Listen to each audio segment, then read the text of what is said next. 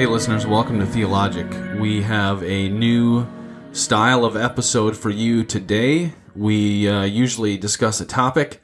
We have done interviews, but now we are adding a third dynamic to the podcast. And both of these gentlemen, along with myself, are excited. I'm Zach Dieken. I'm Zach Patke. I'm the very excited Sean Mush. It's gonna be Welcome to Theologic. Yay! Listen to the words of Proverbs chapter 1, the Proverbs of Solomon, son of David, king of Israel, to know wisdom and instruction, to understand words of insight, to receive instruction in wise dealing, in righteousness, justice, and equity, to give prudence to the simple, knowledge and discernment to the youth. Let the wise hear and increase in learning, and the one who understands obtain guidance, to understand a proverb and a saying, the words of the wise and their riddles. The fear of the Lord is the beginning of knowledge. Fools despise wisdom and instruction. I opened up with Proverbs just because it came to mind. These guys are going to be debating a topic to which uh, there's some disagreement on, but they're brothers in Christ. Yeah. Yep. Thank you for putting that together. Yeah. We love each other. Uh, we seek to glean wisdom and instruction from not just the Proverbs, but the Word of God. yeah. Uh, we fear the Lord. We understand that the fear of the Lord is the beginning of knowledge. Uh, fools do indeed despise wisdom and instruction. So we're going to be doing a, hopefully some instruction with each other today. Um, but we love the Lord, we fear the Lord, and we love each other. So we're not going to let uh, any type of uh, uh, friendly theological disagreement get in the way of that. In fact, we've discussed it uh, a handful of times already this morning how thankful we are Yeah. to have this, Amen. to be here. So, uh, just some rules, regulations for the debate, so the listeners can understand what's going to be going on. You have in one corner Pastor Zach Patke in the other corner. Pastor Sean Mushin, we're going to be discussing or debating, quote, the Sabbath is the law and is therefore necessary for the Christian to observe according to the scriptures. There will be 15 minutes of introduction from either side, and that's going to be ish that first episode you're going to be listening to. So hang on. This is going to be a little bit longer of a discussion, but I really think you guys are going to enjoy it. There's going to be another 15 minute time frame where there's going to be some rebuttal period, and then the uh, the piece de resistance, Cross X. the cross examination at the end where they get to ask each other questions. Um, I love both of these guys. I've gleaned so much wisdom from the both of them. And I really look forward to uh, not just the last portion, but all of it. And so we flipped a coin. Patke won. Yeah. And he is going to go first. So Yeah. Can I Zach- Mm-hmm. mention one thing before I go? Yep. Uh, when it comes to the topic we're debating here, uh, this is not a topic that is foundational to whether you are a Christian or not, whether you observe. Amen. Uh, This Yep. is something where this is an in-house discussion Mm-hmm. amongst brothers in, in Christ, and uh, just wanted to to to lay that out here so people don't think, oh, well, if they can't agree on this, man, they must. How can you agree on anything biblical? So Right. Good clarification. So, Yeah. With that being said, I am going to, and for your uh, for your listening uh, forethought, um, I will be holding these gentlemen to strict time frames, Yeah. and so you can know that when you're listening, uh, these introductions, half hour. Uh, the next one half hour, and the next one after that half hour. So I'm going to hold these guys to strict time frames um, they're going to be able to uh, give their thoughts as it re- as uh, as it uh, relates to the debate within the time frames, and then I will be uh, I will be uh, cutting them off. So, just FYI, those are some of the rules for the listeners. that's cutting off in uh, in a practical sense. Not they're cutting off like in the Old Testament that you'd be killed. Right? or or cutting off the drinks for the night. yeah, and that's not to be rude either. By the way, Yeah, it's fair. uh, It's it's, it's fair, and so we are going to keep these guys accountable uh, because they're godly men. So, Patke won the coin flip, and uh, uh, Mr. Uh, Zach Patke, I open the floor to you, and your 15 minutes begins right now. Uh, I want to start by talking about what we should remember, what we are actually debating. This is not a debate on whether it's a good idea or healthy to have a day of rest during the week. Um, Sean and I would both agree that we both need, and everybody needs a day of rest during the week. It's helpful, it's practical. Secondly, this is not a debate on whether the Sabbath was observed in the Old Testament or whether there might be a future day in which Sabbath observance would be instituted again in the end times. We are talking about centering the debate upon whether the Sabbath, Sabbath keeping is law now and is therefore required of the New Testament Christian. or on whether, more specifically, on whether the Bible teaches Sabbath keeping. And perhaps secondarily, that Sunday is the New Testament Sabbath, and that has taken the place of the Old Testament Sabbath, namely Saturday. Uh, even more pointed than that, that the scripture properly interpreted uh, requires Sabbath observance for New Testament Christians. We must keep our eye uh, uh, our eyes open for arguments uh, that come from historical passages of the Bible, but do not have uh, more that uh, uh, do not have other counterparts within the epistles. for example, just because Jesus had a beard, it doesn't mean that we should have a beard as well. just because Jesus wore sandals, does that mean that we're more holy if we do so? Uh, just because Jesus did something on a Sabbath day doesn't mean that anything regarding the continuation of the Sabbath practices for a Christian needs to continue. And so, an important clue is going to be if the epistles don't say it, uh, that is part of that. It should be part of our practice in the church. We must at least begin to think through whether this is a valid practice or not. That's uh, at least at least thinking that through. So my beliefs and arguments will be centered on the idea that Sabbath observance on uh, and our Sunday gatherings, though have similarities, they are fundamentally different in purpose and in picture. And being different, the Sunday gathering is not the Christian Sabbath.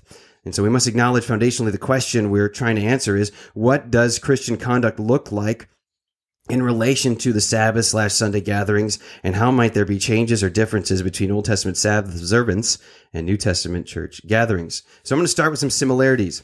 Uh, similarity one, they are days in which worship, at least at times, was conducted. According to Leviticus 23 verses 2 through 8, there was a holy convocation that was to come and, a, and it was a special Sabbath day during a special feast day.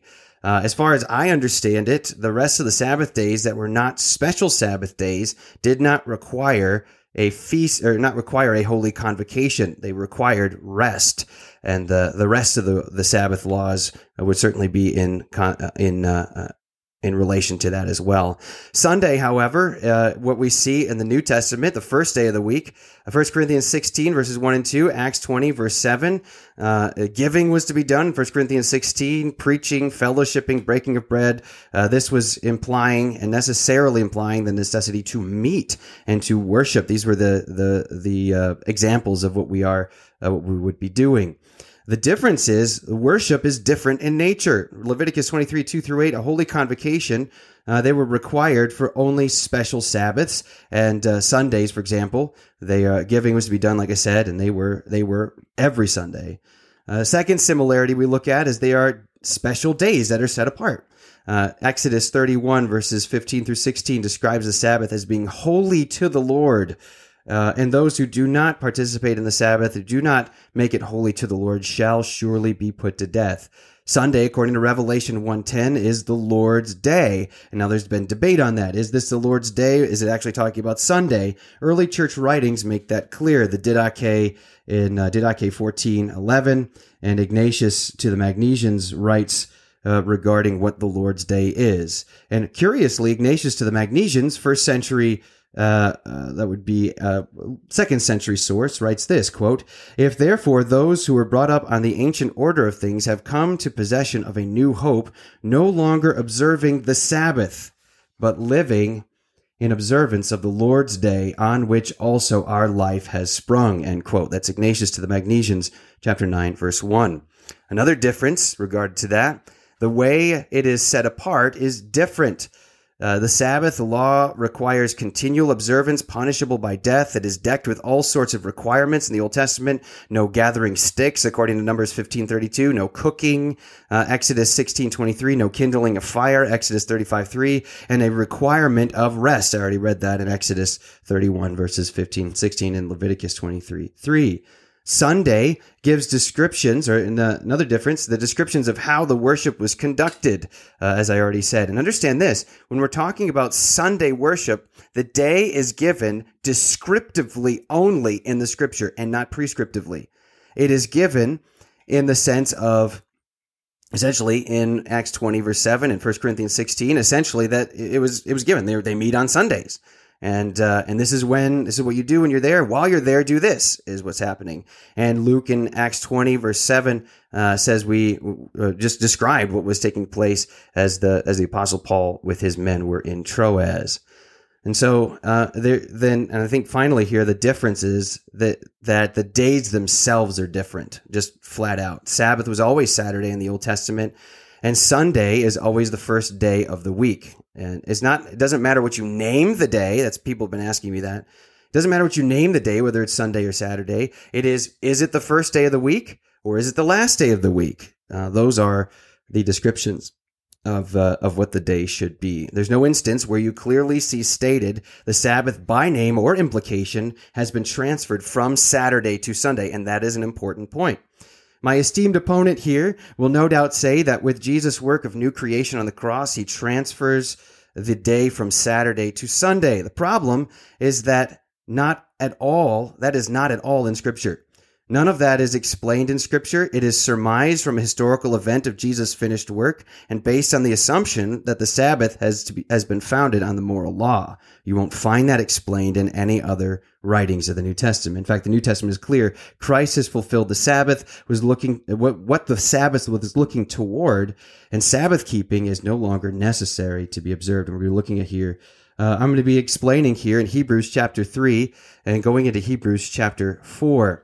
Uh, the writer of Hebrews is, dis- uh, and I will say this New Testament statements about the Sabbath. Christ has fulfilled the picture that the Sabbath represents. And that is found in Hebrews 3:11 beginning here where the writer of Hebrews says this as I swore in my wrath they shall not enter my rest. Uh, he is quoting from Psalm 95. The theme of the book of Hebrews is Christ is better than the old Jewish ways. Chapter 1 says, and 2, Christ is better than the angels. Chapter 3, Christ is better than Moses. And then here in chapter 3, Christ is better and a more sure heavenly rest. And my point is the rest talked about in Hebrews 3 and 4 is our rest in heaven. That's what's being talked about.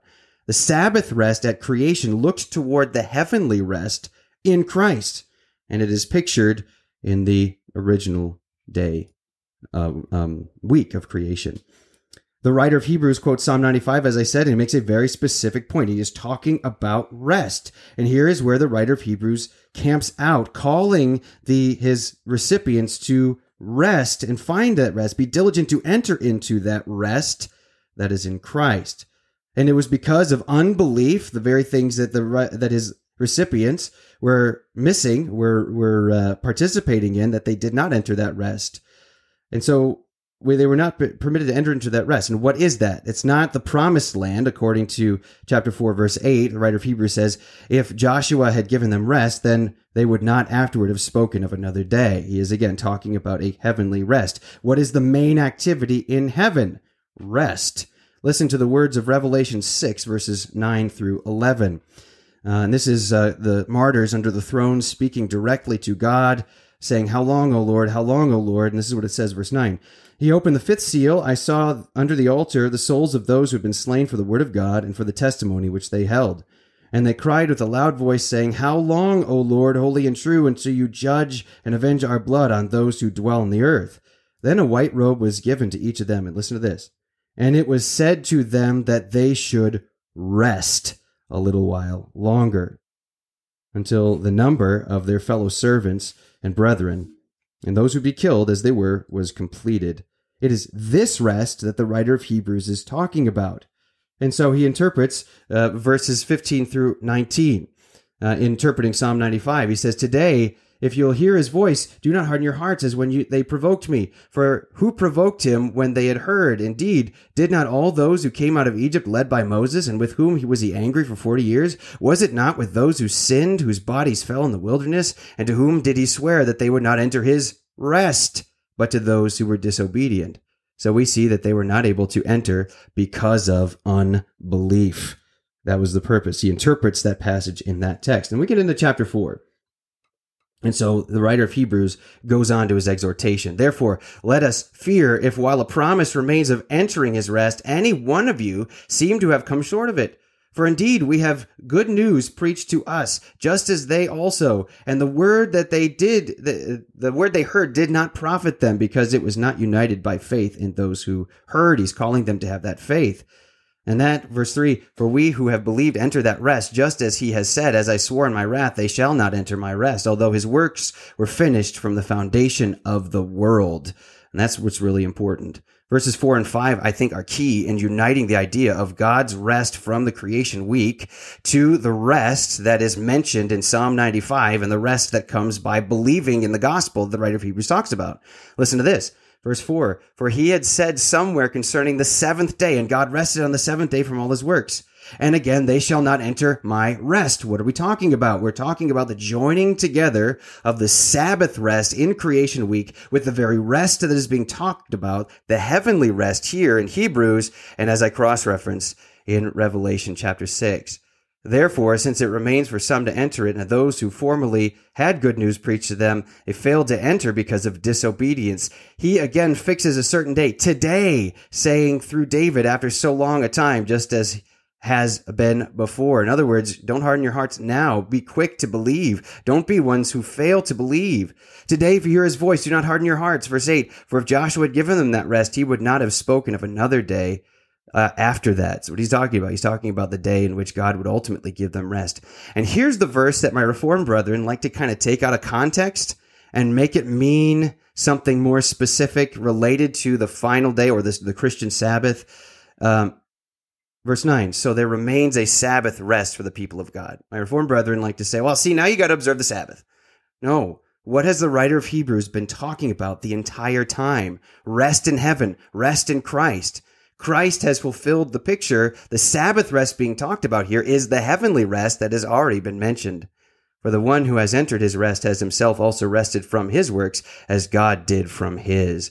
The creation week, the six days of creation uh, that were given, uh, almost essentially represent the life of a person their whole life through. What do we do? We live to serve God. We work for Him uh, in this life for the entire life that we have. And when we pass away, we enter into heavenly rest. It destroys the picture to do something that is not heavenly by nature while you're in heaven.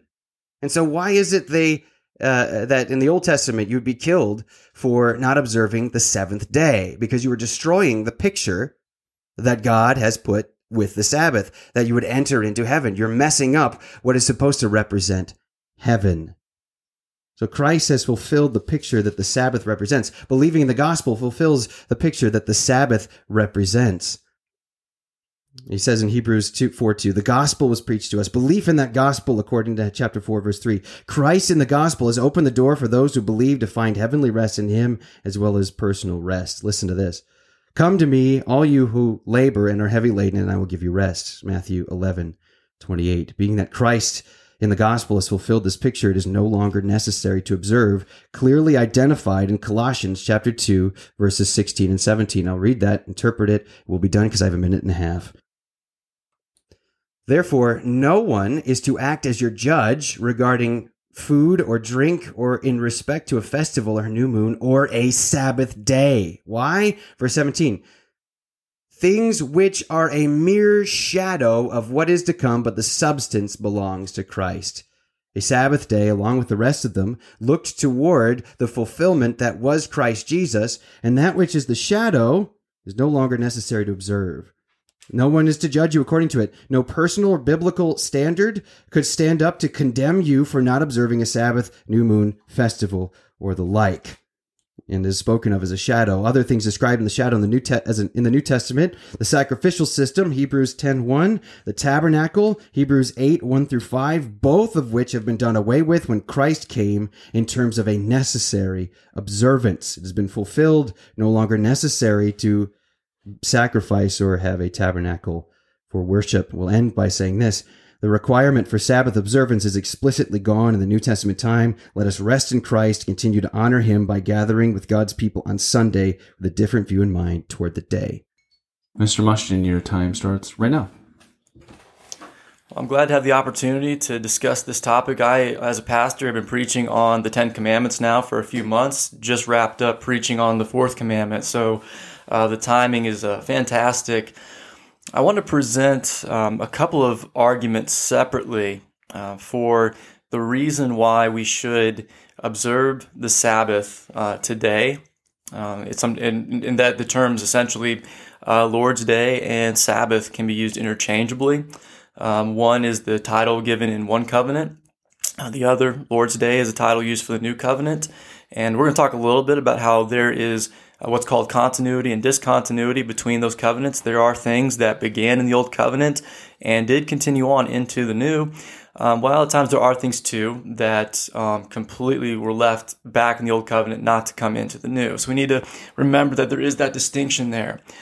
I want to begin by going straight to uh, the commandment itself um, from the Ten Commandments. I want us to see that the fourth commandment is among the first of God's written word. These ten, these ten words were written as a unit on tablets of stone with the finger of God. They were kept in the Ark of the Covenant. The rest of the law was kept beside the Ark. Let me break this down for us real quick. This, these words, and they're called words um, biblically. When we look at, they're not, they're not called um, the Ten Commandments. They're called the Ten Words. They are a unit. Uh, what we find in Exodus 34, uh, 28 is we read, so he, being Moses, was there with the Lord 40 days and 40 nights. He neither ate bread nor drank water, and he wrote and he wrote the tablets of stone, and he wrote on the tablets the words of the covenant, the 10 words. Now, in our English Bibles, most, most often it says 10 commandments, but the, the Hebrew word there is devar, it is word. These are the 10 words. It is a unit that goes together, not to be separated, not to be dissected. These are 10 words, and these 10 words are among the first of written scripture. Let me put it to you this way Moses wrote most of Genesis through Deuteronomy. So that is to say that Moses' character is not found in Genesis. So therefore, the events of Genesis were written after the fact. They're written within Moses' lifetime. He wrote of those events. He wrote the Exodus. He wrote Leviticus, Numbers, Deuteronomy. Now, when you come into Exodus, the first time we hear about written scripture are these 10 words, and they are written by the finger of God in stone tablets. I want to mention that because I believe that is a point of emphasis that we need to be aware of. We, see, we read about this writing of the finger of God in Exodus 31, verse 18. And he gave to Moses, when he had finished speaking with him on Mount Sinai, the two tablets of the testimony, tablets of stone written with the finger of God. Now, these 10 words had, were, had special treatment. What we find later on is a command from um, a command that uh, is given from Moses regarding these words. In Exodus 50, or Exodus 25, 16, he says, You shall put into the ark of the testimony, or what we might call the ark of the covenant, what I shall give you. We have a similar statement in Exodus 40 at the very end of the book of Exodus. This is commenting. He says, He took the testimony and put it into the ark and put poles on the ark and set the mercy seat above the ark. Now, here's why this is important the Ten Commandments go inside the ark. In Deuteronomy 31, verse 24 through 26, at the end of Moses' writings, we read, When Moses had finished writing the words of the law in a book, to the very end, Moses commanded that the Levites who carried the Ark of the Covenant of the Lord take this book of the law and put it on the side of the Ark of the Covenant of the Lord your God, that it may be there for a witness against you. So, what we see here is that the Ten Commandments have special treatment. The Ten Commandments are produced in a very unique way. The finger of God writes them down in stones in stone tablets, and by the way Scripture presents itself, this is very likely the first thing ever written down from the Lord. The first thing. And I want to emphasize this because opponents to my position will oftentimes either dismiss the Ten Commandments as being for Israel and we only listen to what comes up in the New Testament, or they will try to rip the uh, fourth commandment, the Sabbath commandment, out and say, well, it's just ceremonial. The rest are moral. This is just ceremonial. I don't believe Exodus and Deuteronomy give us that place to be able to say, yeah, we'll take the nine, but not number four. We'll take we'll take nine out of the ten, but not number four. It is a unit. It is the ten words. It is a unit. It was written by the finger of God in stone tablets, not parchment, not paper, in stone, and stored inside the Ark of the Covenant, which was representative of God Himself. His presence was there. And so these are things that we, I want us to keep in mind as we look at uh, this topic. Um, so again, that's looking at the eternal nature of the moral law, and also that it is different than the rest of the law. Um, the Ten Commandments are inside the Ark of the Covenant. The rest of the laws are on the outside. So there is different treatment within the text. So it's important for us to consider regarding again the eternal nature of the law. That's what I want us to see there. Now I want to transition us to seeing how this eternal moral law does not begin at Mount Sinai with the giving of the Ten Commandments by the finger of God written in tablets of stone, but it actually begins in creation. One of the things that I have noted as I've been preaching through the Ten Commandments is each command has its root earlier in Genesis, pre exists the giving of the Ten Commandments.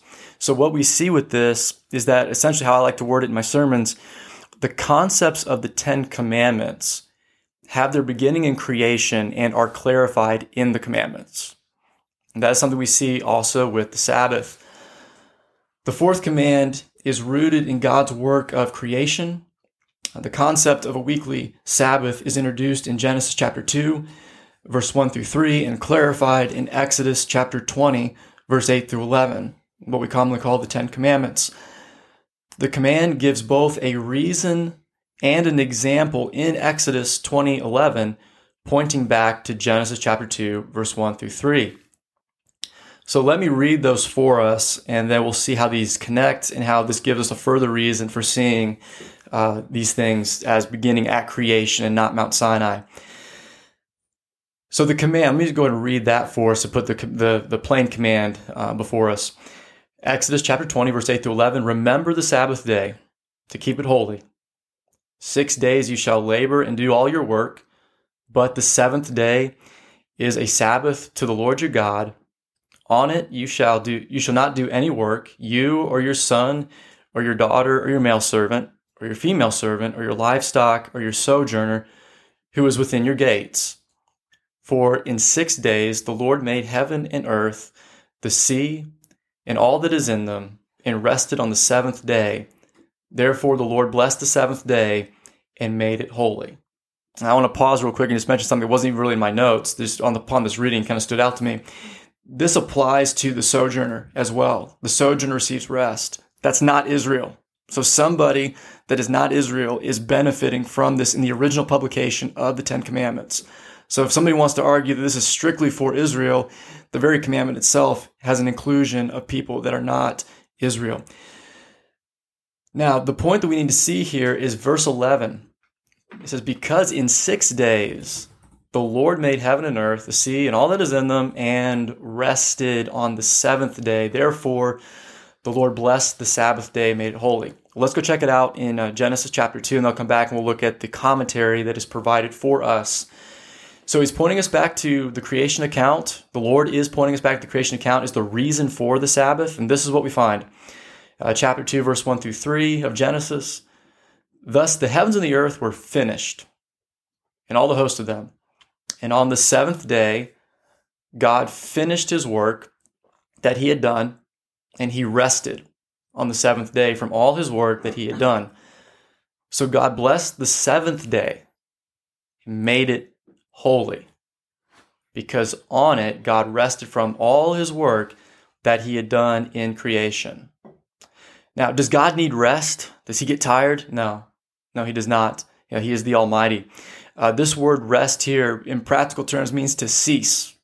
Something is finished, it's completed, and you cease from doing it. He's resting from that. He's ceasing from that work. That is what's going on here.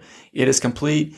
It is done. The work is finished. He ceases from that and what we find is that it's detailed God blessed the seventh day and made it holy. I'm going to come back to that in a moment, but keep that in mind. There was an action of God regarding the seventh day, I'll come back and comment on that.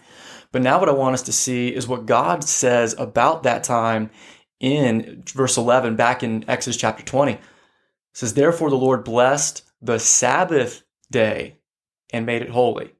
Here's what we need to remember the Sabbath day did not begin at Mount Sinai. It did not begin even in Exodus 16 before Sinai, where God gives a command with an expectation that the um, people of Israel abide by a Sabbath law. So Exodus 16, we find that. But it goes even further.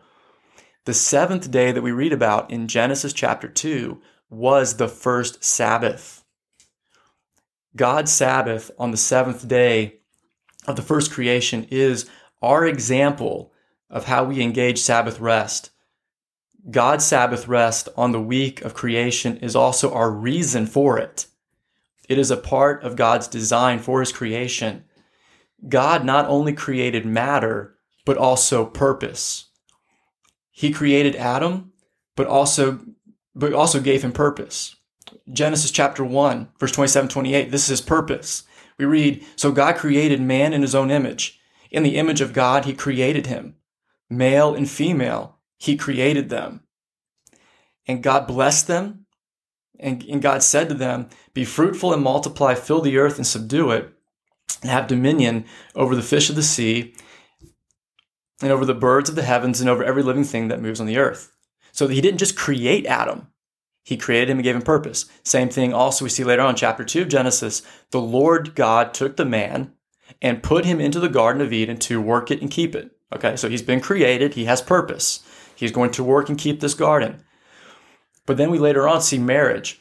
We read, The Lord God took, oh, I'm sorry, then the man said, This at last is bone of my bones and flesh of my flesh. She shall be called woman because she was taken out of man. Therefore, a man shall leave his father and mother and hold fast to his wife, and the two shall become one flesh. The man and his wife were both naked and were not ashamed. So there we have it marriage. Marriage is created there. So we have creation, we have creation of matter, and we have creation of purpose. And what I want us to continue to see in that is that God created the week of days and gave them purpose in their create in that creating. He didn't just create the days, there's a purpose. He blessed the seventh day, He made it holy, and Jesus in the New Testament, as the Son of God, would say the Sabbath was made for man, not man for the Sabbath. Jesus didn't say the Sabbath was made for Israel. No, he said it was made for man. It's a global statement. It is for all time because it is from creation itself. Now, with those things in mind, to quickly try to go over a few points of interpretation, how we think about these things. In the Bible, we have an idea of what's called continuity and discontinuity. There are things that be in continuity, that is, things that begin in the Old Covenant and they go over also into the New Covenant, but they are transformed.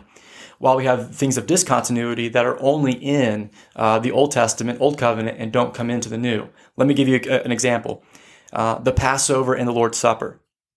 The Passover, when it was given in Exodus 12, we read this This day shall be for you a memorial day, and you shall keep it as a feast to the Lord throughout your generations as a statute forever. You shall keep a feast. Okay.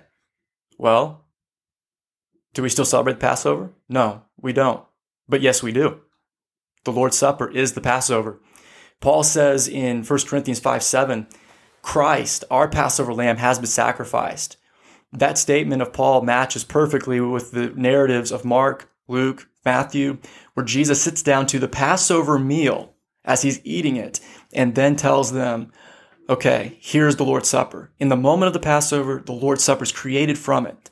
It begins in the Old Covenant, goes into the New Covenant, but there is transformation. It's not a one for one comparison. The essence of it is there, but it continues in. One more thing shadow and substance. There are things in the Old Testament that um, are shadows of things to come. The ceremonial laws were shadows of things that were to come. The Sabbath is not only ceremonial. We have to understand in the Old Covenant, the Sabbath spoken of both as ceremonial and as moral. It is both and. So, in the moral context, it continues on eternally as God's moral law revealed on stone, and ceremonially, it is a shadow that has, or is, is a, it is a shadow that has been done away with as the priesthood, temple, and other Sabbaths, plural. Thank you, Sean. Very good. Thank you, gentlemen, for keeping to the time frames. This is a, a uninterrupted rebuttal period for uh, the two of you. You guys will receive again 15 minutes. Uh, please again keep in mind the time frames. Uh, the 15 second buffer and all that we've discussed so far. Uh, again, uh, 15 minutes uninterrupted. Uh, Mr. Patke, uh, are you ready? Sure. Okay, your time begins now. Well, I uh, I want to start by saying if for those who are listening, if you want to have a good case for the cohesiveness of the Ten Commandments, uh, I would uh, I would I would applaud, or I would refer you over to what Sean has just said. Uh, very uh, very helpful argumentation. I really was blessed by. Really appreciated that uh, his explanation that this was one of the very first uh, that was written. Um, very first uh, of scripture that was written. And so that's very interesting to think through uh, very very helpful to think through. Um, i i still fail to see how there was a transfer over. Now he blessed the seventh day. I get that. But why is now sunday the day? Uh, maybe didn't get a chance to get to uh, perhaps the explanation of that. I know in his previous writings, and I can I can bring that out from what I've uh, understood uh, his but I, I, maybe I shouldn't. I'm not sure. But uh, um, the idea that uh, they were given special treatment, I think that's very, very interesting. And I, I appreciated his explanation on the Ten Commandments uh, being put into the Ark of God. Now, he had said that it was into God. I would argue that it was into his seat. Uh, it wasn't his. Uh, and perhaps I misunderstood. I apologize if I misunderstood that. This was the mercy seat uh, this was the foundation of righteousness and justice, the representation of the law. That was where God sat, as the Psalms say. Um, he, uh, addressed the issue of the opponents speaking um, and ripping it out of context. I would uh, appeal to the idea of progressive revelation. Um, where where do we see progressive revelation when it comes to the continued observance of anything uh, Old Testament? What does the New Testament say when it comes to what we are called to legitimately observe uh, as Christians? Uh, there have obviously been things that are in the Old Testament that are no longer necessary for us to observe.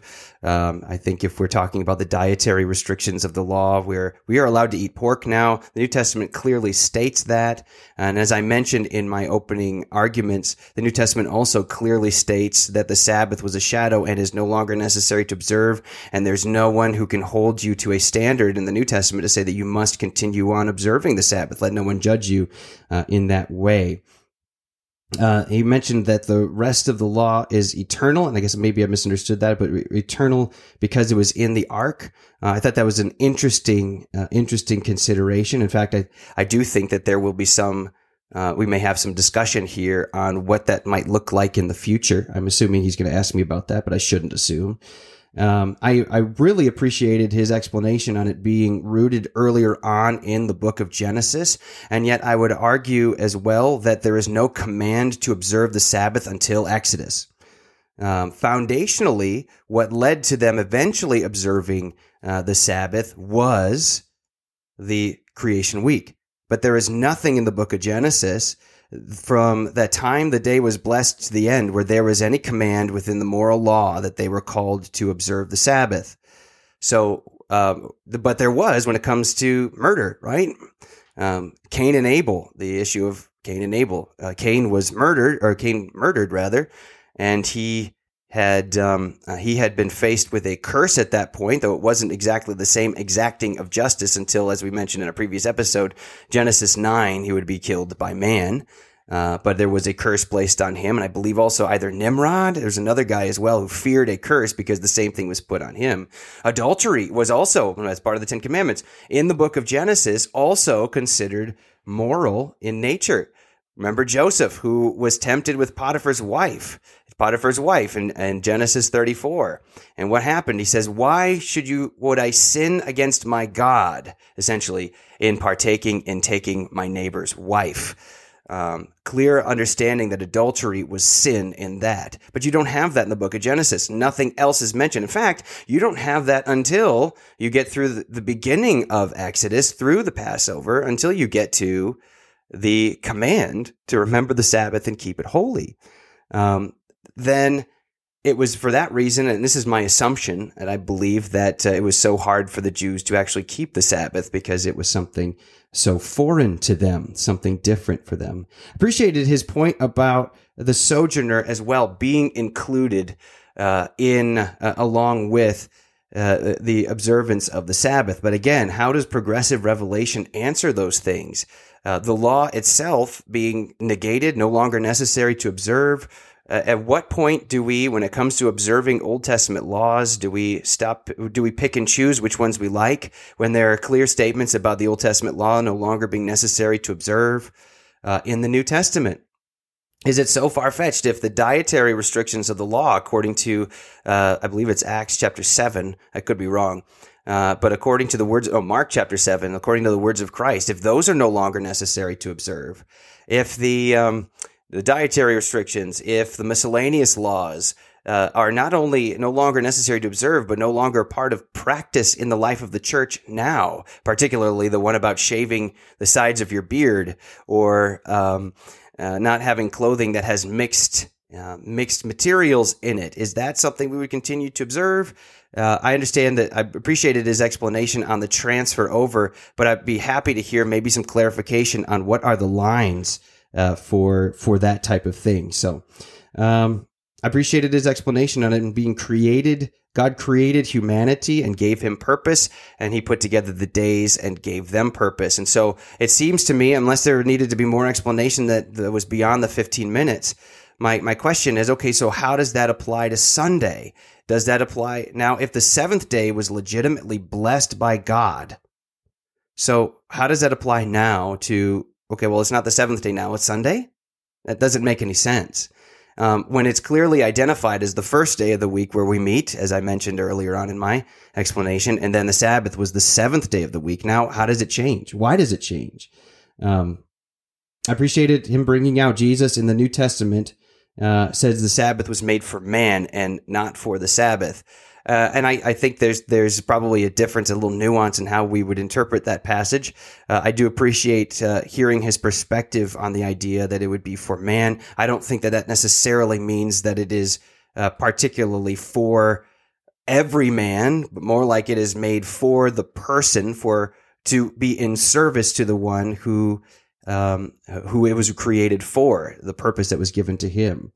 Uh, the idea of continuity and discontinuity, very helpful in my understanding of what his view is. He talked about the Passover and the Lord's Supper transferring over.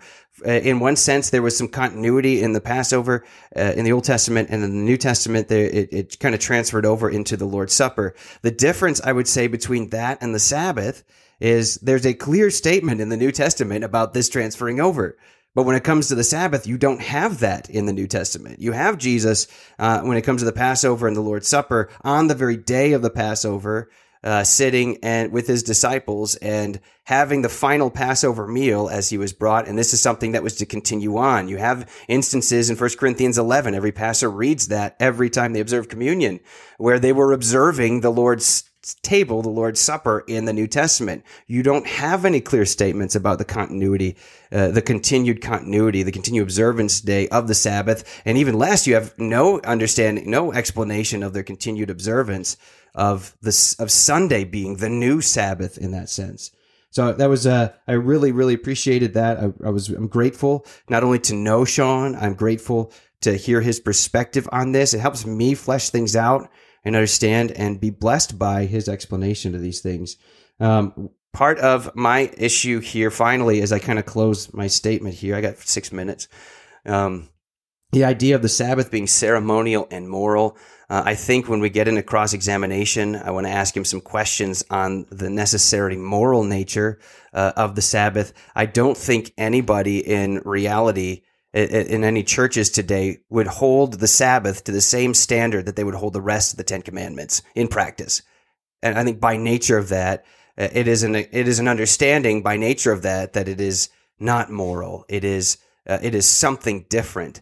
Uh, I know there are different classifications of the Old Testament law. You have the ceremonial, you have the moral law. You uh, there's one more I'm missing, but I do think that there's a sense in which with the Old Testament that you can kind of overclassify?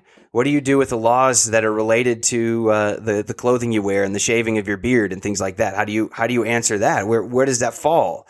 Um, and uh, there's just kind of a where does that fall? And it's not a bad thing. I mean, I'd be happy to hear another classification. I call those miscellaneous laws in and of myself. But in regard to there being a moral nature to it, I don't think that we're going to find that. I trust uh, as we go forward talking through cross examination. So, a great uh, appreciate so much again, Sean, your uh, uh your explanation and your uh, uh, your conversation on that. So, I'm going to end my cross or my my response here a little early. Um, so just to ask officially, you're yielding the last five minutes of your time. Correct. Okay. Yep. Uh, so Zach is yielding the last five minutes of his time. That does not mean that Sean gets 20 minutes. Yeah, that's he fine. still gets 15 Yeah. uh, to keep things plain and simple. Uh, so Sean, whenever you're ready, you can give me the thumbs up, and then we'll start your time. Okay, so I I admit there were points in my my explanation that I did not emphasize clearly enough or um, or thoroughly enough. So, um, as a way of responding um, to things that, that Patke has uh, mentioned, let me begin with his arguments. It's kind of hard to discern things that are what he originally stated and things that were coming back at me um, in his response. But he did mention um, the statement, "quote If the epistles don't say it," and then he um, continued on to uh, refute that. Uh, so we need to understand um, about that is the two places that he went to. He went to Hebrews uh, chapter three and four, and then he went to Colossians chapter two, verse eight through nineteen. Uh, what we need to understand the two reference points that he made, which are the which are are good reference points, um, do not have anything to do with what is talked about in the fourth commandment as moral law, and we'll talk about the distinction of moral and ceremonial later what uh, Hebrews is talking about, Hebrews 3 and 4, that passage, um, I agree with Patke. Uh, I agree with him on that, that it is, there, I, I would agree in his statement that that is talking about a heavenly rest.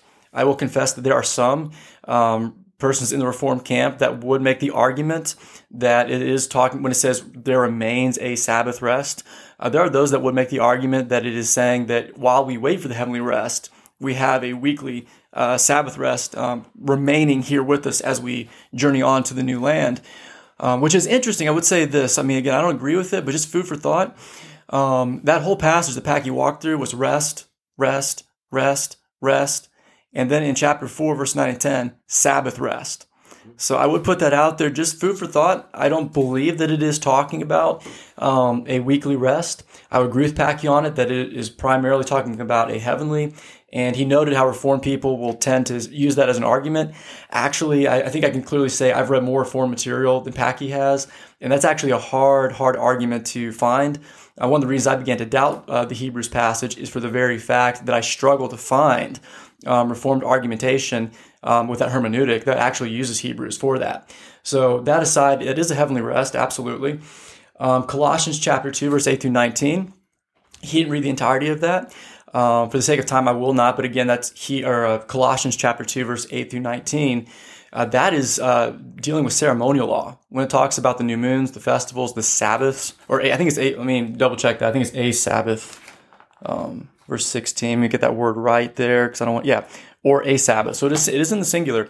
But when you look at the flow, verse 8 through uh, verse 19, uh, what you find is Paul is dealing with some kind of false teaching that has entered into the church there. Now, the classic question is what is the source of the false teaching there at Colossae? I would, for starters, point to some of the things that he mentions that Paul is talking about that echo a lot of things he said otherwise regarding the Hebrews and their Judaizing of the Christian faith. Uh, he talks about the elementary principles. Well, that's the exact same phrase he uses in um, Galatians uh, chapter four when he's when he's um, calling the the Jewish Christians away from going back into the Jewish religion. He's calling them away not to go back to the elementary principles. He also uses that in his writing on Hebrews. Now, maybe Paul didn't actually write it with his write Hebrews with his hand, uh, but most opinions about Hebrews connects Paul to that book in some form or fashion. And again, he uses that term in Hebrews chapter six. The other term that he used regarding these things that he is calling them, that Paul in Colossians is calling them away from, says, "Don't be enslaved to these." Well, that's exactly what Paul says in Galatians chapter 4. And again, Galatians is clearly a refutation against Jews trying to make Gentile Christians be Jewish. It's a teaching against false Jew- Jewish teaching. There's a lot of similarity between Colossians chapter 2 verse 8 through 19 and what you find in Paul's argumentation in Galatians chapter 3 and 4.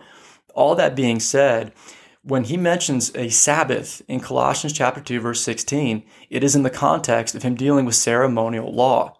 That is a ceremonial Sabbath.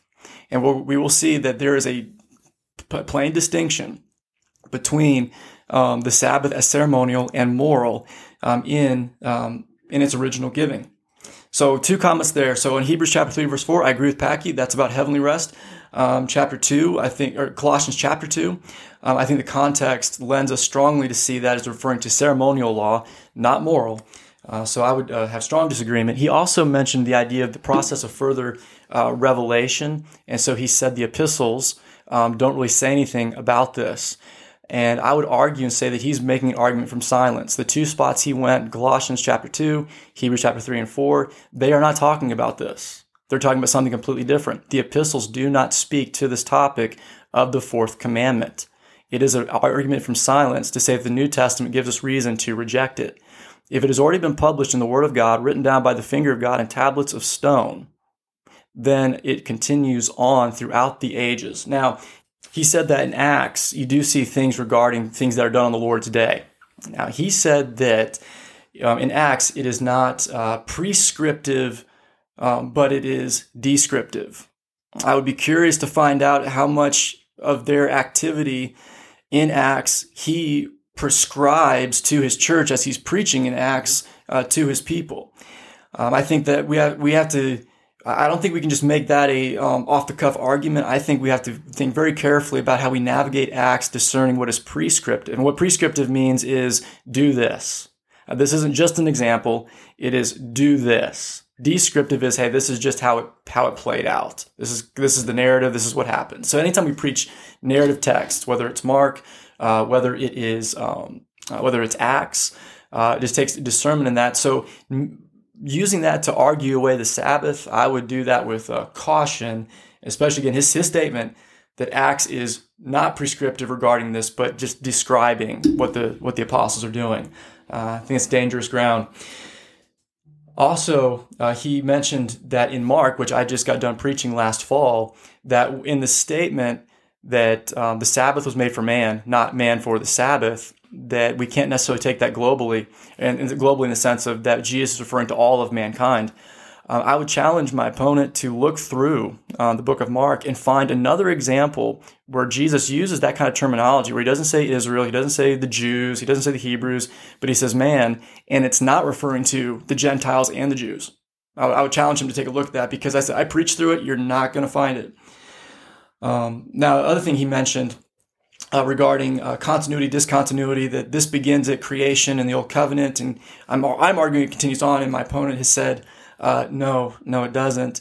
And he said that the Passover does, um, in as we see it um, in Colossians and elsewhere, it or not, not Colossians, um, but the Passover in uh, Corinthians, yes, is very clearly uh, stated by Paul to have continued over. And my opponent said that's really got nothing to do um, with what we're talking about, the Sabbath.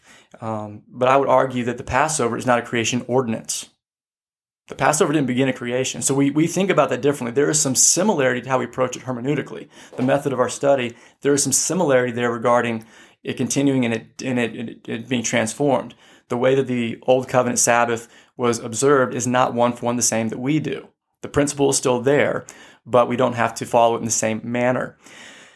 With that, though, let me go back to a creation ordinance that I did mention marriage.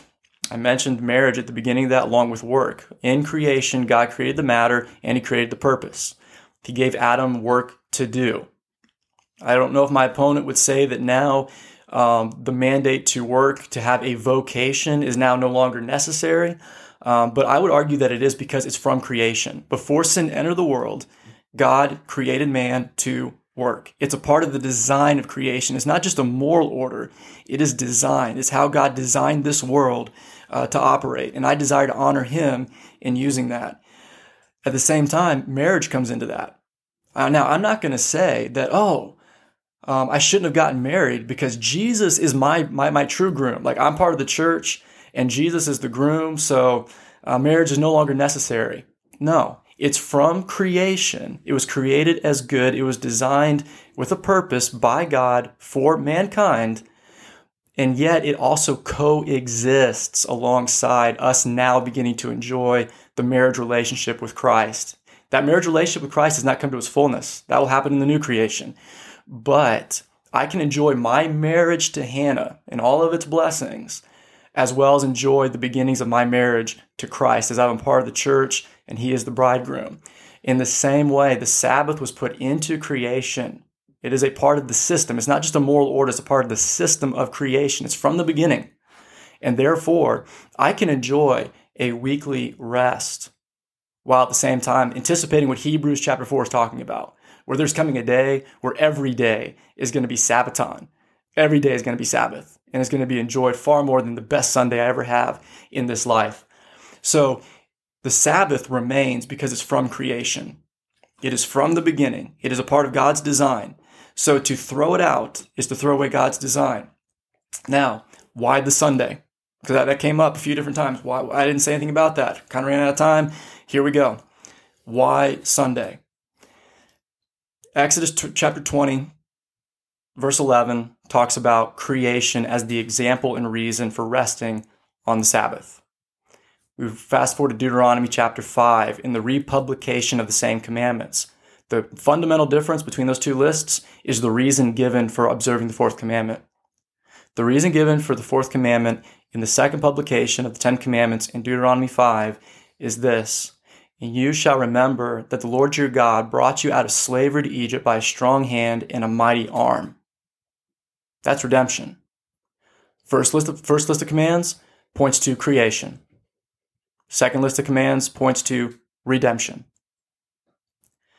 There are types and shadows of things in the Old Testament throughout it that point to a greater work that God is going to do in the new. Christ, the Son of God, comes to begin a new creation according to 1 Corinthians 15. His resurrection was the first fruits of new creation. New creation by God is a process. It's not something that by with the snap of the fingers is going to just come about in, in the time to come when Christ returns. It has already begun. Christ was the first fruits. In 2 Corinthians chapter 5, Paul says, if anyone is in Christ, he is new creation. We, in our English, we read, he is a new creation. But that a, that indefinite article is not there in the Greek. Paul says he is new creation. The new creation process has begun by the work of Christ and it began at his resurrection. Secondly, with that, what we find in the New Testament in further revelation is that we are not to understand creation as spoken of in Exodus chapter 20, verse 11, about the reason for observing the command. And then we're not to divorce that, or, or not say divorce it, but separate it, keep it separate from redemption that's spoken of in the second list of the commands in Deuteronomy 5. Jesus shows us that these things go together that redemption and creation in the work of Christ are seen together. He is making all things new, and He is redeeming people from their sin and preparing them for the new world that is to come.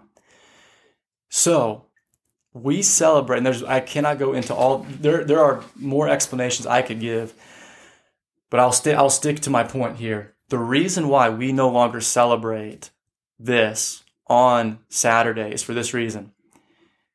The work that Jesus did was far greater and is worthy of our memorializing and our giving attention to. His work there in the new creation, as recorded in the New Testament, is greater than his work at creation, according to Colossians chapter 1, and his setting Israel free, according to Jude chapter Jude verse 5. We now celebrate a greater work of Christ. To continue to, to continue to memorial, memorialize the day of the first creation would be like this. Imagine you have a football team that they've been striving hard all season. They win the regional championship. That's worth celebrating. That's a great thing. You worked hard, you got there, you celebrate re- winning the regional. But then two weeks later, you go to state and you win state. It would be folly to continue to celebrate the regional championship when you've taken the state. It is a greater work worthy of greater celebration the people of God in the New Testament, led by the apostles, begin to celebrate the Lord's Day on that first day of the week because it memorializes a greater work. It is new creation. What the first creation pointed toward has been fulfilled by Christ in his work in the same way that redemption out of Egypt points to the beginnings of redemption from our sin unto eternity with God, with Christ in relationship with him. This is why we celebrate on Sunday. And that is based on the principle of, again, covenants. There's continuity, discontinuity. There are things that begin in the first covenant, they continue on in the new covenant, but different. And that's why I brought up the Passover as an example of something that started as Old Covenant and continues on. The prophets of the Old Testament, they continue on. That prophetic office is not in the same fashion, but the church carries a prophetic office in this world. There are so many things that have a beginning in the Old Covenant and are transformed to have a place in the New Covenant. So, this is my response to what has been. Uh, Okay, so gentlemen, uh, the last portion of the debate, and for those listening, thank you for uh, either tuning in again, uh, continuing to listen the whole time, um, however you're, uh, um, however you're reaching us, or whatever portion of this debate you're starting to listen. Uh, I would encourage you to listen to the very beginning, so that way there's some clarity on. If you just jumped ahead to the cross examination, that's fine. Uh, but make sure you listen to the other portions too, so there's some clarity in some of the questions that are going to be asked. So, just a reminder rules and regulations for cross examination. Gentlemen, uh, questions only, please. If I don't think it's a question, uh, I will cut you off. Do it. I will interrupt you. I will ask you to re ask the question. Uh, whether or not your opponent needs clarification or not, if I think it needs clarification, I will ask you to clarify. I will ask you to put it in the form of a question if I don't believe it is. Uh, and there is no rebuttal to the answer given to your question. Either ask another question that is uh, pointed in the direction you want to go, mm-hmm. uh, ask a different question altogether. Yeah. Uh, your time to ask questions is your time to ask questions. Uh, for the person uh, answering a question, uh, you are not going to be given a time restraint, but be, please, okay. be respectful uh, to the time given uh, to the one asking the questions. Uh, if I think you're doing that, I will cut you off and uh, return the time back to the one ans- uh, asking the questions. So 15 minutes of Zach asking Sean, and then 15 minutes of Sean asking Zach. Does that make sense? Sounds good. Okay, Patke will be going first as far as cross examination. Please again keep the rules in mind. All right. Uh, so Sean, in you mentioned this already, and uh, and also in your blog post, February 2021, you state the content of the Ten Commandments represents the moral expectation of God for all of His people. Would you say that the Sabbath is therefore moral by nature? Yes. Okay. Um, just so we're clear on a definition, uh, a good a Google definition, see if you can agree with this, for morality is quote the quality of being in accord with standards of right or good conduct a system or collection of ideas of right or wrong conduct. Would that be an, an appropriate definition? Or maybe would you would you? I will say yes, with the caveat that I would want to go to the scripture first to determine what those sure. words are that are in the definition. Okay. Okay. Well, if we play with that, if there's uh, if there's anything you want to add to the definition, let me know. Okay, let me ask you a question. Uh, would you then say that violating a moral standard would be crossing the line into immorality? Yes. Okay. Um, if someone in your church were to cheat on his wife, how many times would he have to do that before he would commit an act of immorality and thus be worthy of church discipline? It will be a matter of times, but also the heart in that as well. There's a difference between a man that is repetitively um, cheating on his wife and doing it flagrantly and carelessly, and but versus it, someone that um, ha- has a more repentant heart. Okay. Would uh, would it be one time worthy of confrontation, uh, bringing two witnesses if he were to commit an act of adultery? If there were two witnesses to the offense, we would begin um, at the first place of correction that yep. Jesus and Paul gives. Right, but you would do that. Okay. Um, are there any exceptions in the scripture where cheating on your spouse is tolerated? No. Okay. No. If someone, next question, if someone as a member in your church were to embezzle money, how many times would he or she have to do that before he or she has committed an act of immorality? Just once. Okay. Are there any exceptions where stealing or taking something that doesn't belong to you would cons- be considered moral or perhaps neutral? Yes. Okay. Would you further explain what would be when stealing something that doesn't belong to you would be considered moral or neutral? Based on Mark chapter 2, where we see that there is a difference of law, that the mm-hmm. preservation of human life uh, according to Jesus when he's commenting on David going into the tabernacle and eating the holy bread to preserve the life of his men, although that was a transgression of the law because the bread was only for the priest. Based on that principle, if we went into complete anarchy as a country, uh, there's no market, uh, no one at the store, and I need to break into the store and take some bread, peanut butter, and jelly to feed my daughters, I would have no problem of conscience doing that. Did David steal the showbread? He ate the showbread, Okay. Which was only for the priest according to Christ. Okay. All right. So you you believe that there would be a hierarchy of uh, of in that in that regard. Okay. Jesus taught that in Mark, yes. Okay. Uh, if someone, as a member of your church, were to get a job where he or she had to work uh, one Sunday a month uh, retail, how many times would he or she have to work that Sunday before he or she has committed an act of immorality? One. One time. Okay. So you would say that you would you church discipline that person if they had worked that Sunday and uh, they're they're worthy of the same confrontation as they would be if they committed adultery, if they uh, uh, if they uh, if they stole something that didn't belong to them, they'd be worthy of of confrontation along those lines. No, based on your previous question, no. Uh, which question are you referring to? About the how many times about adultery. It's Okay. a ma- not a matter of times. It's a matter of heart and times. Okay. You got you Okay. can't just answer that off of just amount of times. Okay. Okay, sure. Matter of heart, and it, it should be before that. Then is that right? Am I understanding that correct? It would be addressing the heart before addressing the actions. Is that what I'm understanding? Or- There's a lot more I, I need to say to that, but I can't with how the question is worded. But I would just say, yeah, it is an act of immorality, but there's much more that needs to be said to that. Okay. All right. So, and and maybe I'm missing up misunderstanding. So you would you would confront that person then, uh, church discipline that person because they worked a, a retail job once a month and had to do that. As a first step, no, I would talk with them. I would Sure. not confront them. Okay. Sure. You talk with them, but they they have somehow committed an act of immorality by doing that.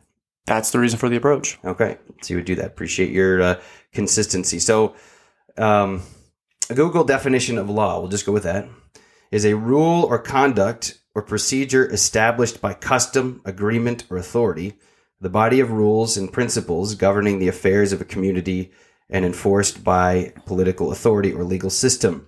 Maybe I'll just start with the first section here. A rule of conduct or procedure established by custom, agreement, or authority. Is that a good working definition? If you want me to- if you want me to read it again, I can do that. No, that's okay because in this context, absolutely not. I'm going to go to the Torah. Okay. Um, so uh, let's uh, let's adjust the definition. A rule of conduct or procedure established by Scripture, like a command, right? Am I understanding that correctly? By the Torah, by by Scripture, a rule of conduct procedure established by Scripture. Yes, but it's more than just that. Okay. All right. Um, That's Google. all right. So how would you amend that definition?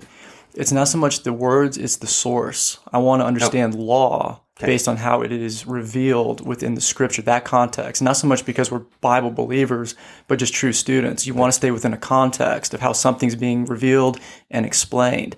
Google is an internet tool in the 21st century. Um, that's, I mean, it's just So, so could you provide a better definition then that would be biblical in nature of the word law? Maybe just I want to work with what you. I just want to. I just want to agree on a definition. Is all. Make sure we're for the sake of time, if you want to use the content of it, I just want to be clear that I've I have some problems with how it's coming about. But for the sake of time, I will I will go with your um, Okay. go with that definition Okay, there. I'm sorry if my my. I'm just trying to pick something that we could agree on that that would be easy. Okay, go with another definition here. Um, the the Google definition for a rule is uh, a, an authoritative prescribed direction for conduct, like a rule, as in like a list of rules, right? An authoritative prescribed direction of conduct. Perhaps we would add by God. Okay. Okay, that works. Okay, is it safe to say that the rule that a rule or law governs what one can or cannot do? Yes, it governs that. Okay. All right. In your blog post, you write, quote, we ought not to think about Sunday in connection to a list of what we can and cannot do, but we should consider it as a day of opportunity where we do stop our everyday work and turn our eyes, the hearts of our hearts to our Savior, end quote. If Sabbath observance isn't about what we can or cannot do, wouldn't it be better not to call it Sabbath observance a law at all? Because by definition, a law is about what you can and cannot do. Where did my quote close? I can pull up the blog. Well, no, Sorry, you you, I- did I not say quoting quote? me. Yeah, let me say it again. Quote: We ought not to think about Sunday in connection to a list of what we can and cannot do, but we should consider it as a day of opportunity where we do stop our everyday work and turn our eye, the eyes of our hearts to our Savior. End quote. Okay, thank you. Yeah, so I'll ask the question again. If Sabbath observance isn't about what we can and cannot do, wouldn't it be better not to call Sabbath observance a law at all? Because definitions of laws are about what we can and can't do. And here's why I didn't want to bring Google in because you're you're cross you're crossing two different categories that aren't compatible. I mean, the descriptions in Torah are rule, law, statutes, commands. Like there's different terminology Okay. within the context that's used there. So, Okay. How, um, how do we, how, and I'm, I'm just wanting to work on a definition here. well, no, I'm fine with the definition, Sure. but you're getting te- you're taking technicalities in the definition and pressing it into a biblical argument. Okay. And so that's Okay. so you're because you're asking, should we not call? What was your question? We should not call it a law. Uh, is it is it pos- is it uh, wouldn't it be better not to call Sabbath observance a law at all because the definition of laws are about what we can and cannot do. Oh, okay, gotcha. Yep. Okay, so the okay, so let me answer the question. I'm sorry. Okay, Yep. I'll do this quickly. Um, it is a law according to the Ten Commandments. I can't do anything about that. That was written by God's finger. Um, what I was getting at in my context Mm-hmm. is that across Scripture from Genesis chapter two, where it's blessed, it's a holy day. It's given as a blessing to humanity, Mm-hmm. And what Isaiah talks about that it is a blessing. The Gentiles will even think of it as a blessing. Yeah. That that is how. So God's law to the new to the new heart, the person born again. God's law is not burdensome according to First John. It's a blessing. So um, too often in our culture, we think about Sabbath Yeah. as this burden instead of a blessing. That was the context that I was getting at. Okay. All right. So so though it is, and if I'm understanding you correctly, though it is law, um, we don't need to think about it as a law. We don't need As to a think- burden. As a burden. Okay. As a as a burden. Okay. Um, what scripturally constitutes a violation of the Sabbath in our day and age? Scripturally, scripturally in our day, what would constitute a violation of the Sabbath? Forsaking uh, the gathering of believers from Okay. Hebrews chapter 10. Okay. Um, there would also be. Um, uh, May I may I start with that? okay, go ahead. Okay. Um, where in Hebrews? First of all, uh, did you need to finish? Yeah, I'm sorry. Let me not interrupt you. Go ahead. There was one more thing I want to say, and that Yeah, go ahead. was um, mishandling the day in that we bring in unnecessary um, tasks and duties into that day. Okay. Where things that can, they're not immoral, but things that can be done elsewhere that are not sacred um, can be done at another time. Mm-hmm. Um, and with that, namely the, the use of the church service. Okay. Um, when churches make them concerts and TED Talks, Mm-hmm. I would argue you're violating that. Appreciate that. That's very helpful to think through. Um, so, where in Hebrews 10 do you see an emphasis on the day? Well, I, there's no emphasis in there because we're talking because we're talking about forsake not the gathering of believers, right? That's what we're Sure, both both in my. sure, I, I yeah. didn't say it, but that's what we're talking. Yeah, forsake not the gathering of believers. Yeah, so it doesn't mention the day, but what day do the believers gather? I mean, if we're looking at the New Testament canon, I'm sorry, I should ask you a question. Right. No, no, you're saying. You're saying. No, and Rhetorical. so is it is it forsaking the assembling of yourselves together if you meet with God's people on your Thursday Bible study and you can't make it on Sunday? In New Testament context, yes. Okay, so it is it is actually forsaking the assembly, even though you are assembling. Am I understanding that correctly? You're still assembling with God's people, just not on Sunday. I will go ahead and go with a no on that one. Okay. Uh, would work for monetary gain be a forsa- uh, violation of Sabbath? Working for money, just just for my It, it would dep- it would depend on how what work you're doing. okay. Um, playing outside would that constitute a violation? That is a matter of conscience. Okay. Uh, washing your car. I'm just these are things I've heard. Conscience, Okay, conscience. Okay, mowing your lawn, same thing. Conscience. Okay. Conscience. Appreciate that. Would it be accurate to say that, uh, contrary to the other nine commandments of the, the Sabbath, would be mm, probably the most difficult to figure out if you really violated it out of the the other of the other ten? Because of our ignorance in various ways, yes. Sure. Okay, that's fine. That's fine. Um, I got two minutes. You're a first century pastor, and your congregant Maximus is a slave. Uh, his master requires him to work on Sunday. Is he in violation of keeping the Sabbath? It, we'll start with that question. Is Maximus in violation of keeping his Sabbath? Yes. Okay. Is there a way for him to meet with God's people and work on the same day? That's what you want to strive for. Okay, right. Heart again, matter of the heart. It's not just the doing; it's the heart. Does the slave really want to be there? Okay. And does he wish to figure out a way to his for his life pattern to be altered so that he can honor the Lord's day. Okay. Is his heart there, but the sinful context of this world that he finds himself in is not allowing him to do that? Is it his willful decision not to be there, or is he being forced by tyrannical means not to be there? Can you steal with the right heart and maybe, or commit adultery with the right heart and it's still okay to do that? I would go back. Yes, I would say back to what I said, where I might steal bread, butter, and jelly to feed my family if there is a serious crisis that does not allow for me to go actually give money to the cashier. Okay. I would remove it from the store. And I believe in the hierarchy of law as revealed in the Torah that I could do that with a clear conscience. Okay, very good. I have uh, 20 seconds here. Um, your blog says, "quote In this time, the day that is set apart as holy as Sunday, the day when our servant Savior rested from his work in the New Testament church assembled itself." Uh, end quote. What day of the week did Jesus say it is finished? He said it's finished on Friday. Okay. Uh, if Jesus said it is finished on Friday, wouldn't it be more accurate to say that he rested on Saturday? Uh, answer, answer the question. question? Answer the question. That'll be the last one. Okay. When we look just at the cross narrative, we would seem so. But we have to realize in the New Testament canon that the work of the cross, the grave, and the ascension are seen together. Okay. Okay. Appreciate it. Very good. Uh, so that's 15 minutes of cross X from uh, Mr. Patke. Thank you for obeying the time and uh, doing well at asking questions. Uh, I thought you did great. Thank you. Uh, Sean, hold you to the same standard uh, whenever you're ready, and Zach is ready. Gentlemen, are you ready? Mm-hmm. Okay, 15 minutes. Like um, Zach, I want to reciprocate what you said earlier. Glad to have this moment. Glad to have this time as we just Yeah. bat back and forth. And I hope above everything that our listeners are uh, being blessed uh, by this. So, a question that ties into the topic of further revelation. You mentioned that a few a few times. Uh, I'm gonna, in kind of in a humorous way, not in a, not a disrespectful way, but in a humorous way. I want to ask um, a question that I asked my daughter JL quite a bit from the, the Boys and Girls Baptist Catechism. Um, and I'm not looking for the word for word answer, but just uh, being a boys and girls catechism, I think you'll be able to just give the general answer, even if it's not word for word. You won't get a penny like JL does. Candy, maybe. No. so here's the question: Yeah. Who tempted Adam and Eve to sin? Satan in the form of a serpent. Okay, how do you know that it was Satan? Because it does not say that in Genesis chapter three. Revelation 20 says it. okay, further revelation. Further revelation, yeah. Okay, all right. Yeah. The serpent of old and the devil Satan is what it said. Yep, absolutely. Absolutely. If the Bible gives us more information about the creation narrative on other points, might it be possible that Exodus 20, verse 11, is defi- divine commentary on the purpose God gave of one of the days of creation? It's possible. Yeah. What other part of creation, as recorded in Genesis chapter 1, uh, verse 1 through chapter 2, verse 3, regarding purposes that were given, is mentioned work, marriage, the general human mandate? Um, what part of creation recorded in those, in those places, besides the Sabbath, as commented on in Exodus 20, verse 11, has been suspended?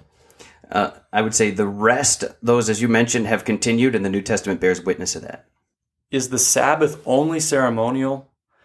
I'm not sure how to classify which one I would, how I would put the Sabbath. Um, I don't think it's moral, but I would say that it is uh, that it is something that I'm not sure if it's ceremonial or if it's one of the miscellaneous kind of. I have to think of uh, different classifications on that. So So, as a ceremony, as a, at least in part, yeah, ceremonial law, um, what foundation does it stand on, if not moral? I guess I would say it stands on command to the children of Israel by God, be His foundation. Okay, so just to clarify, i- in that covenant relationship, Uh-huh. yep. Yeah. Okay, so then are all the ceremonial laws not based on moral law, but simply based on the fact that God said it? Sure. Okay. Can you name another ceremonial law which has the death penalty for breaking it? Yeah, um, if you don't meet uh, on the uh, the three feast days, is that a ceremony? Would you consider that ceremonial law? You were cut off from your people. I said death penalty. Yeah, that is. That's what that means. Cut off does mean the death penalty. The same word is used in Isaiah 53 of Christ when he was cut off regarding his death on the cross. That was prophesied in Isaiah 53. Yeah, that's what that means. Cut off. Is cut off ever used for another punishment besides the death penalty? As far as I know, I don't think so. And and I would say possibly maybe exile. Okay, it's possible, but I'm not. I'm under the persuasion that it cut off does does reference death. That's what he's talking about. Okay. How do you determine what commands continue and what don't? New Testament revelation. Uh, when the New Testament tells us these things, uh, we look. I, mean, I guess for the sake of you're talking about in Galatians, right? The Judaizers and whatnot. Um, when it comes to the Old Testament law observance, what happens is people like to pick and choose. And when the New Testament says clearly in Mark chapter 7, for example, that the dietary restrictions of the law are no longer necessary, Christ has cleansed all the different foods. Uh, when you see clear examples in the New Testament where you have the vision of Peter, where he sees, uh, rise, Peter, kill and eat all different animals, the dietary restrictions of the law are no longer necessary to observe. Uh, when it comes to other uh, miscellaneous areas of the law, I think the, the book of Galatians is very clear in the description of uh, what we are no longer bound under. Stand fast, therefore, in the liberty wherewith Christ has made us free, and do not be entangled in the yoke of bondage, particularly that of the Old Testament law.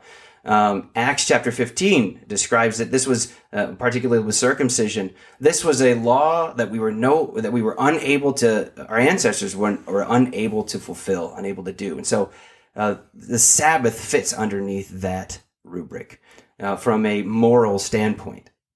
Is God's law a burden?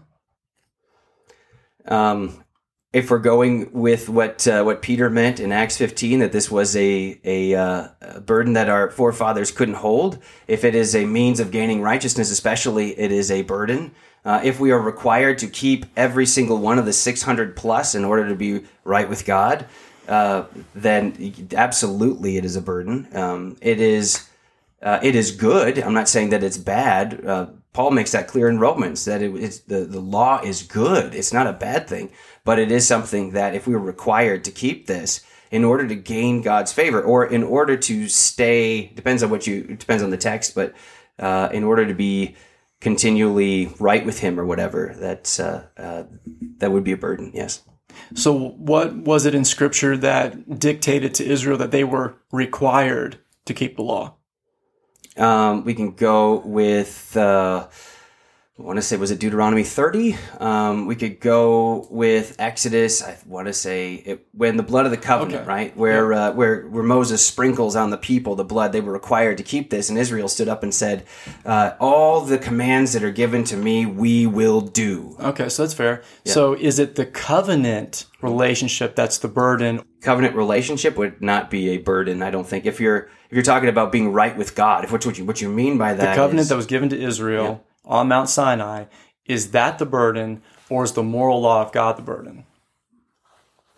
I'm not sure what uh, how we would divorce the two. I guess would you mind? Can I? I can't ask him a question. Do you need clarification? Yeah, just clar- cl- clarify what you mean by covenant relationship. God's moral law is revealed in covenant at Sinai.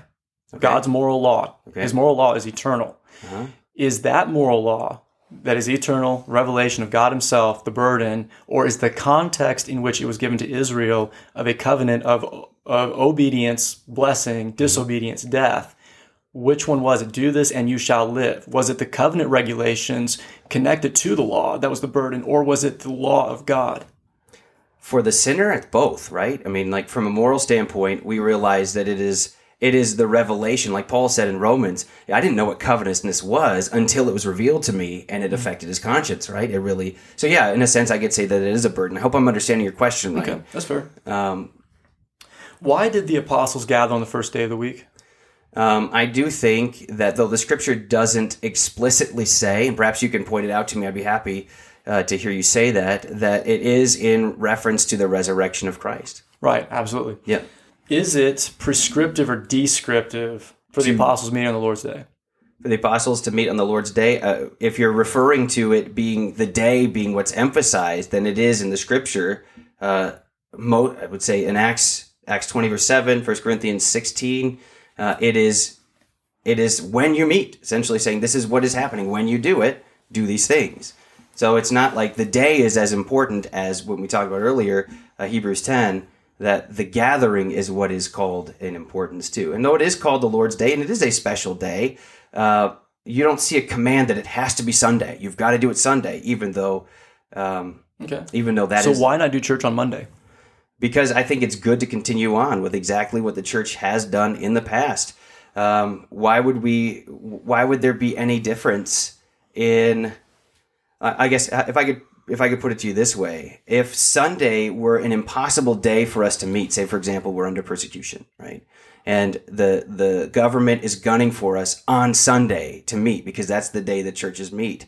It's not wrong for us to say, okay, let's go on Monday. Let's let's do let's meet together and have our worship day on Wednesday. I think the the idea of the New Testament does that so that we would have freedom in case of those types of situations, and uh, uh, that w- we would continue on. And what's much important, it is the relationships that are a part of uh, of being a part of the church. That's what that's what Ephesians is all about. That's what the one another's are. It's about the relationships that are important, and that's garnered in uh, the meeting. So to be clear, you're using an exception to make a rule. Yeah. Okay. I know. I would, well, I'm sorry. What I would say is that uh, it is not wrong for us to do that. Uh, I would say that we we should continue on meeting on Sunday. There's no reason to do anything different. So Christianity has always met on Yeah. on Sunday. Yeah. But I thought, but are we going to use are we going to use scripture or are we going to use church history to determine what day we meet on? Uh, scripture. Okay. Yeah. Because that was in scripture, that was the pattern, right? Acts 20, verse 7, 1 Right. Corinthians 16, 1 Right. and 2.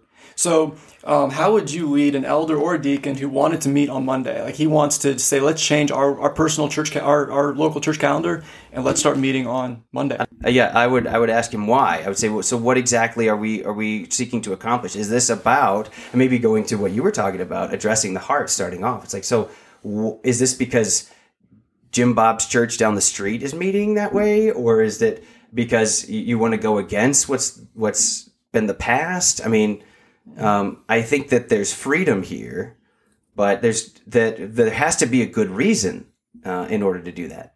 Now, does that help at all? What would that re- yeah yeah What would that reason be based on?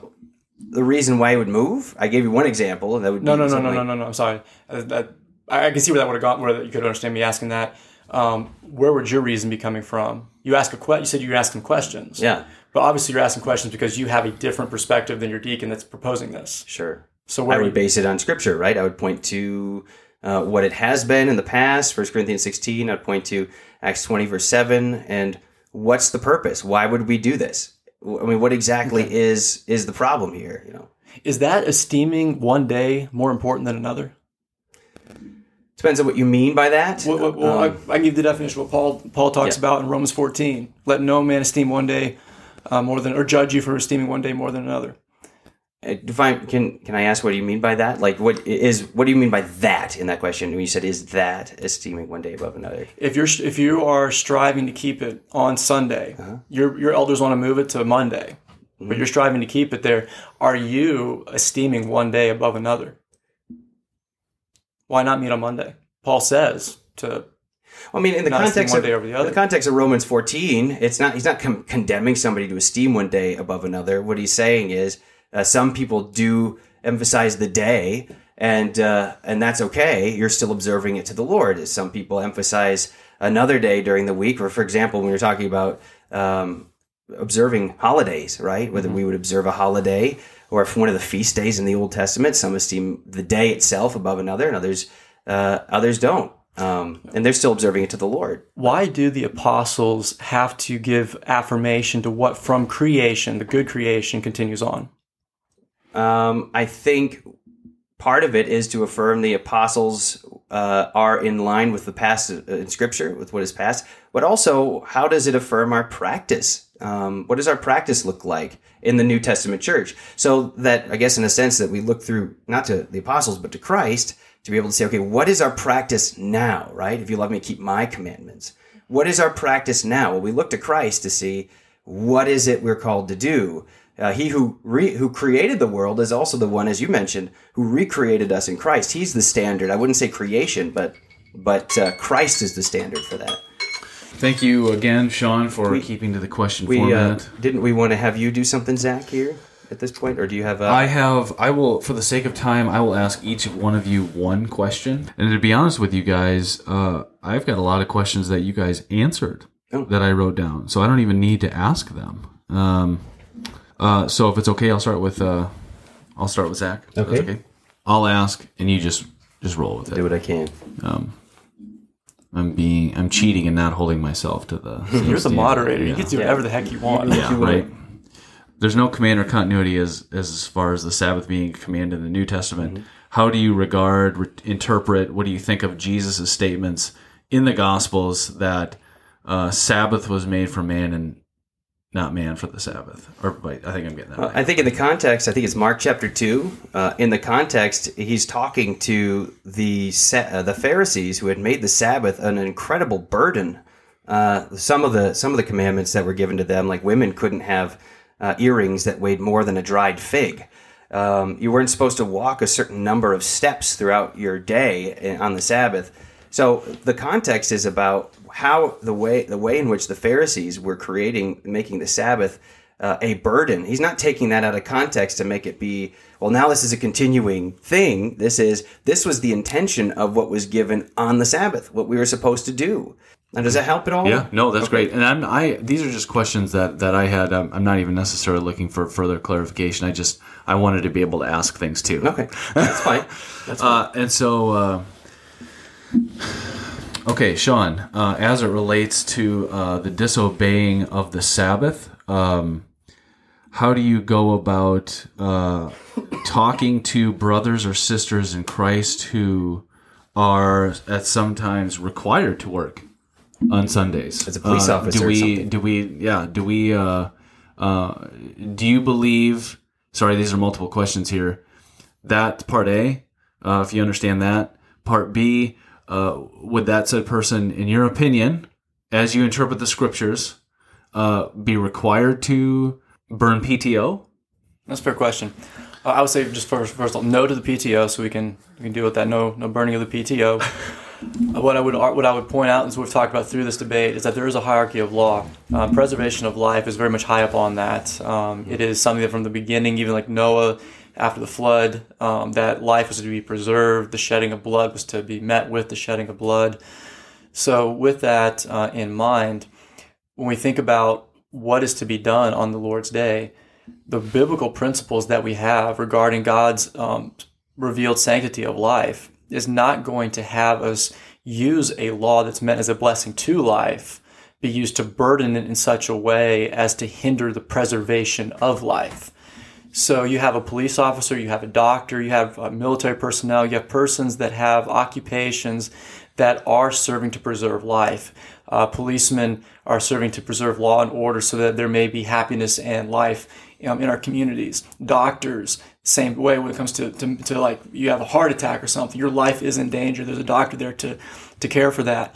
Uh, military personnel be on a larger scale um, so long as you're dealing with a just and righteous government. But generally, in our American context, um, our military personnel are keeping keeping our country safe. So it's it's a matter of does this is there a law that is more pressing that is going to be kept and preserved by something as such that you've described working on that day? And I would say it's not transgressing it; you're keeping it. You are honoring God by um, by, by doing the, the vocation he has given you, which is not, well, I don't say frivolous because I don't think other occupations are frivolous, but they don't hold that same level of, um, of necessity in uh, caring for life. So this, I, I would put it on a lower level. I'd put on the same uh, dynamic of me feeding my children. Uh, my daughters cannot cook. Um, me taking time to feed them is preserving life. And so, and it kind of goes back to the whole Sabbath context of Mark chapter 2, the context leading to Jesus making that statement is mm-hmm. essentially that the preservation of human life is of utmost importance. Mm. David went in, ate the bread that was only commanded for the priest to eat, but nonetheless, it was a it was a good act. Mm. Very good. Well, I have enjoyed it. I've got a lot of notes that I'm going to read through. Um, more conversations to be had. I really, really hope that uh, people listening have enjoyed this. I know it's a little bit more lengthy, um, but I personally think that uh, this is this is great. These conversations uh, are a must between brothers. Uh, I hope you felt the brotherly affection for one another. I know.